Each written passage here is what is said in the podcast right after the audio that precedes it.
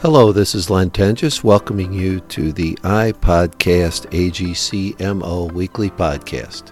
In each episode, we'll feature information about a contractor, specialty contractor, supplier, contracting agency, owner, or legislative or regulatory issue pertinent to the construction industry in Missouri. We'll feature industry professionals and other construction industry representatives to help our listeners stay up to date with current and future trends in construction. So here we go. Welcome back to iPodcast AGCMO. Our guest today is Nalini Mahadevan. And Nalini is a principal attorney at MLO Law LLC and a member of the AGC of Missouri Board of Directors this year. Nalini, thank you so much for being with us today. Thank you, Len. It's it's a very a great pleasure being with you. Tell me a little bit about how you got into what you do and what does MLO Law do? Let's start there. What does MLO Law do? What what services do they provide? So, MLO law, we uh, work in the areas of estate planning and immigration. So, mainly US citizens, immigrants, people who are coming here to this country. Immigrants are people who are not yet US citizens. So, they have slightly different issues, mainly related to taxes and how they can inherit, as opposed to US citizens who don't have those issues. Yeah, the immigrant population really has been at the front of the news here the last couple of years, and that's really, I guess, a area that really keeps you busy right now. Very busy, yes. We are very busy with the, with that area. Yes, workforce development is you know not only at AGCMO but also we are also speaking with the Missouri Chamber of Commerce. We're doing the keynote speak end of next month in Independence, Missouri, and that's the same. It's the same topic. Is how do we develop a workforce that is agile and qualified and able to come to work? Now, without giving away your talk, how do we do that? so it all depends on where which population we are looking at. I mean, I, if you're doing a U.S. population, I mean, one of the things I th- I think big gaps is training we need to catch some. I mean, I think AGCM is already doing that, catching them young, showing them the you know the joys of uh, construction, and actually, I I mean, if I, I wish I was a high school kid and I could go you know operate all that machinery. I'm you know, with you. great. Yeah, I know. so so you you really work to get find the families. How do they find you? So it's in a different, lots of different ways. So you know, I mean, our social media is huge. So we have a YouTube channel. We are on LinkedIn. We are on Facebook. We do webinars. Uh, we are on with like AGCMO, several other organizations, Hispanic Chamber of Commerce. So we World Trade Center, Mosaic Project, to name a few. Focus St. Louis, a couple of other um, organizations as well, and also our own, you know, organizations that belong to my community as well. So we are really out out and about our community outreach because you know as it's it's very weird as as you get older you want to give back to the community. So it's not just about us being a lawyer, us being lawyers or providing legal services. It's also being member of the community and trying to find those areas in which you know you can make connections. And that's one of the things when you say my community, talk about that community a little bit. You are not a Native American, I'm assuming. you know, it's so funny. My daughter Tara was, uh, she had a friend named Audrey.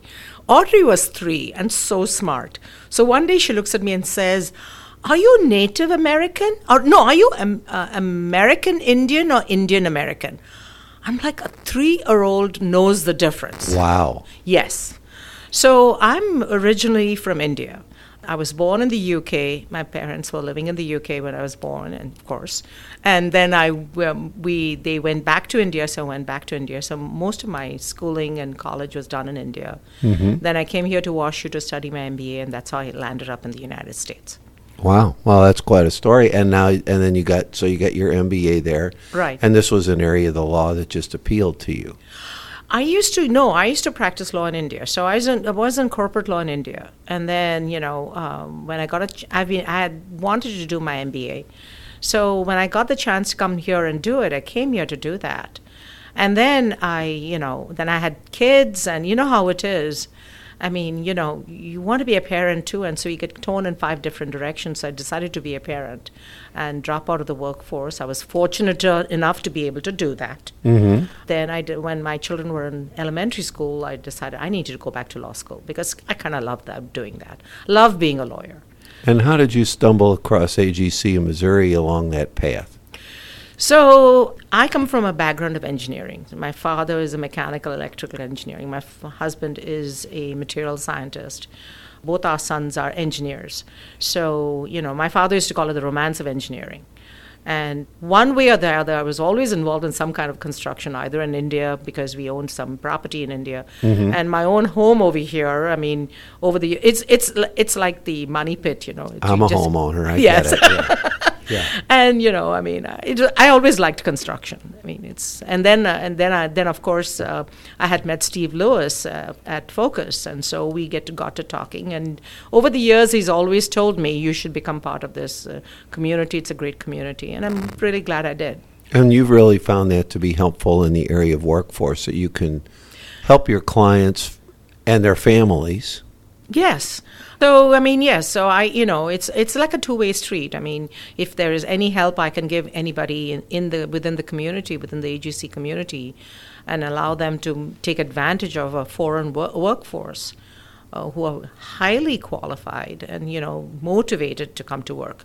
I think that's part of what we are seeing. Right? Is that quiet quitting, and people are just not wanting to do more than that job list requires, and we know that we don't get ahead in any work any work environment at least unless you know we quote unquote lean in unless we really try to make a difference ourselves i think there is that little gap of you know a little bit of uh, the pandemic hasn't helped everybody's been so isolated that no, has not helped I was going to ask you what sort of barriers you've encountered in trying to bridge that gap. So there are lots of barriers. I think mainly it's training. So I, what I'm finding now is I have when we uh, when we talk to people. I mean, we are talking about two different populations: the U.S. population and immigrant population. So the U.S. population, I, I think this is actually true even of the immigrant population. There is less of an interaction, one-on-one interaction, than there was before, and the pandemic has really done a very, I mean, isolated us so much. We are all social animals. And this is so much about people meeting Correct. other people. Correct. And unless you put yourself out there, you'll never know the opportunities that are- there. I mean, I always have this very favorite favorite co- you know incident in which we were in Central West End and we were. This happened even before the pandemic. We were sitting in this coffee, uh, chocolate shop having coffee, and I looked out the window. These four young people were walking on the street. Obviously, they were all together. But you know what they were all doing? They were All texting each other. probably on their probably phones. on their phones looking down i'm like well what happened to eye contact S- somehow i think that generation has realized that or thinks that if i i can be very safe in my little cocoon i don't have to i can tell you everything by text and email or not even email i mean on facebook on whatever social media platform twitter instagram And you've been running against that barrier to try to Correct. get those young people to open up and actually talk to someone, look someone in the eye, shake their hand, ask for a job, ask for opportunity or training. Yes. I mean, my business, like construction, is a people business. Mm-hmm. We interact with very large companies. It doesn't matter. It's still people. If you think everything is going to be accomplished by email or text, I have a new thing coming for you. Pick up the phone, talk to somebody, call that person. What is that person going to do to you? All they're going to say is no, right? Be prepared for that. You'll get five no's, and that one yes can make all the difference. And I think hearing that from someone in their own community makes a significant difference over somebody else preaching to them about it. Yes. And this has been kind of the mantra. So when, you know, one of the things, I did a presentation with uh, Mosaic at, um at Missouri Athletic Club a, a few couple of weeks ago. And one of the things I was wanting to tell everybody, including our audience, when we talk about workforce development, don't be afraid to look at students, international students. You, as an employer, don't have to do anything, no paperwork required at all. The student is going to go get, go to their college, to their international officer, and tell them, I have this work opportunity at this company. And then they're going to go register themselves on the system which they're required to do, and obtain a work permit, apply for it on their own, and all the co- employer has to do is to be an e verify employer. That's it. So, if I'm an employer listening to this, what do I do? Where do I call? What website do I go to? How do I contact or reach out and bridge that gap? So there are very so many uh, local universities. It all depends on what you're looking for. You may be looking for anything from marketing to engineering to construction management to a mechanical engineer or you know any of them any all the way from community college to full-fledged universities. We, we are so fortunate that on both sides of the river we have wonderful universities with fantastic career centers if you don't know the career center, you know anybody in the college, just call the dean of the college. They will be thrilled to help you. They have, you know, career fairs in these colleges. Show up, talk to these students. They are highly motivated. And I, can I tell you something? If these foreign students have a STEM degree, science, technology, engineering, and math, and a lot of the student of the uh, universities have those not only in engineering, but also in, in MBA and business degrees, business analytics, or market, all those things. Mm-hmm. They can work for you for three years after graduation. And you are not subject to D- uh, Department of Labor, labor, uh, you know, those uh, wage regulations. You can pay what you normally pay would pay an intern, a person who doesn't have any experience, an entry level job. You can do that. So a lot of these barriers to hiring folks from outside this country are just perceived, they're not real. There's a real fear. I you know because I mean everybody thinks that oh my gosh, you know, I will have to jump through all these hoops and you know, I, and it's media, right? Right. Right. So when I'm that's what I'm saying is that it's a couple of things. It's it's like fear. I mean, there's so much fear mongering going on about this. There's no need to fear it. Don't fear it. The other thing is not only international students, I also want to talk about other populations. We heard about the Afghan refugees. A lot of them are highly qualified. And by God's grace, a lot of them seem to be placed. Mm-hmm. The other population we are looking at are Ukrainians. For Ukrainians, if you know a Ukrainian family and you want to sponsor them, you can. You don't have to be related to them. And sponsoring involves what?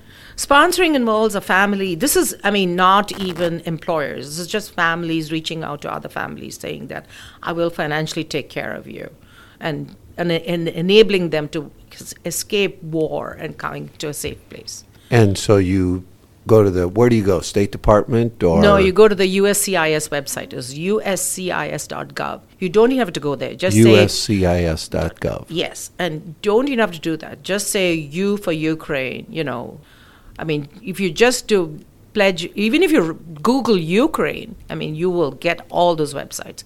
But uscis.gov is a fantastic place. And even that, the other thing is, uh, I talked about e verify.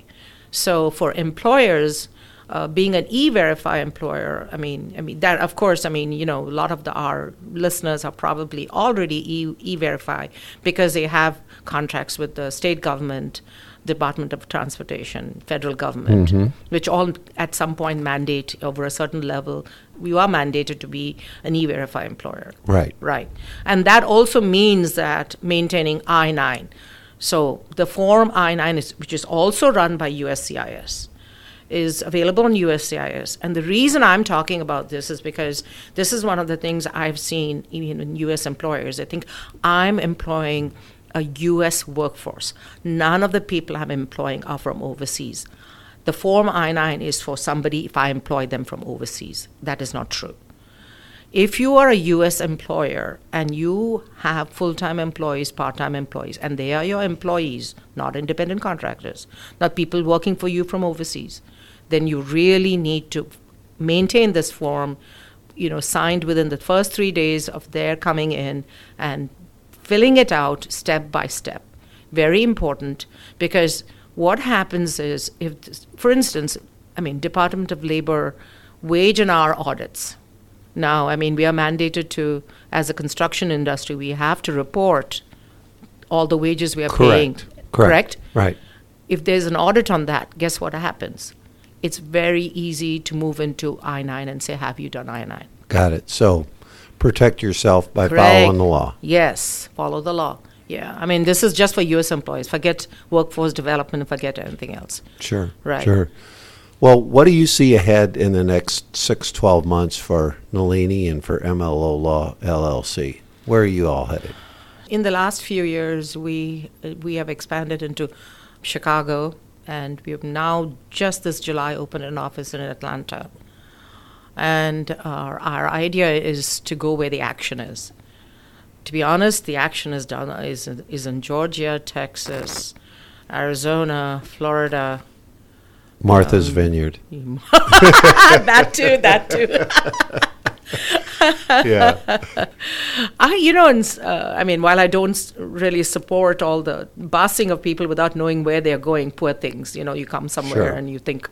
But at the same time, I'm hoping that they enter the justice system at a different point in our country where, you know, people are not jaded with this having to look at these cases and i you know i'm hoping there will be a better, better level of adjudication for them Well, and you're certainly at a spot and in an area of the law that is going to do nothing but keep growing because there is this worker shortage. There's a need for more workers. The birth rate is not keeping up. There are two ways to bridge it either through technology or immigration. And obviously, immigration is a much, much more hot topic right now for where you are. And those people need a lot of help, the kind of help that you provide.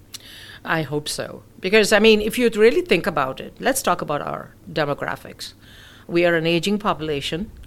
Uh, I mean, as we are all getting older, we all want, want to have social security. Every worker is entitled to that. They paid into the system, they're entitled to it. We don't want that to go bankrupt. Really don't. When I drive, I want to make sure that the person who hits me actually has insurance, right? Right. And I want to make sure that if you are working in this country, you're paying taxes, and you're paying taxes into the correct social security number, and that your employer is paying taxes so that our system actually continues to work, uh, workers' compensation works, all the, uh, you know, all the insurance uh, uh, systems that are related to work work, that our FICA is paid up, that our banking system works. So if you are legal in this country, you're contributing to the insurance system, the banking system, you're paying your taxes, you're paying into Social Security. And I don't know about you, Len, I'm getting older Every day. every day, every every second. So I want to make sure that you know this is all correct, kosher, legal, and above board. Anything else, Nalini, before we wrap up? Any, any final thoughts you'd like to share? Yes, we should welcome immigration because if it wasn't for immigration, we'd be another Japan. Uh, Japan does not welcome anybody from overseas. They, their immigration is very, very minimal. We our birth rate is declining, so we, we need people to actually populate this country and to support the economy. This is the most wonderful country in the world. I couldn't agree more.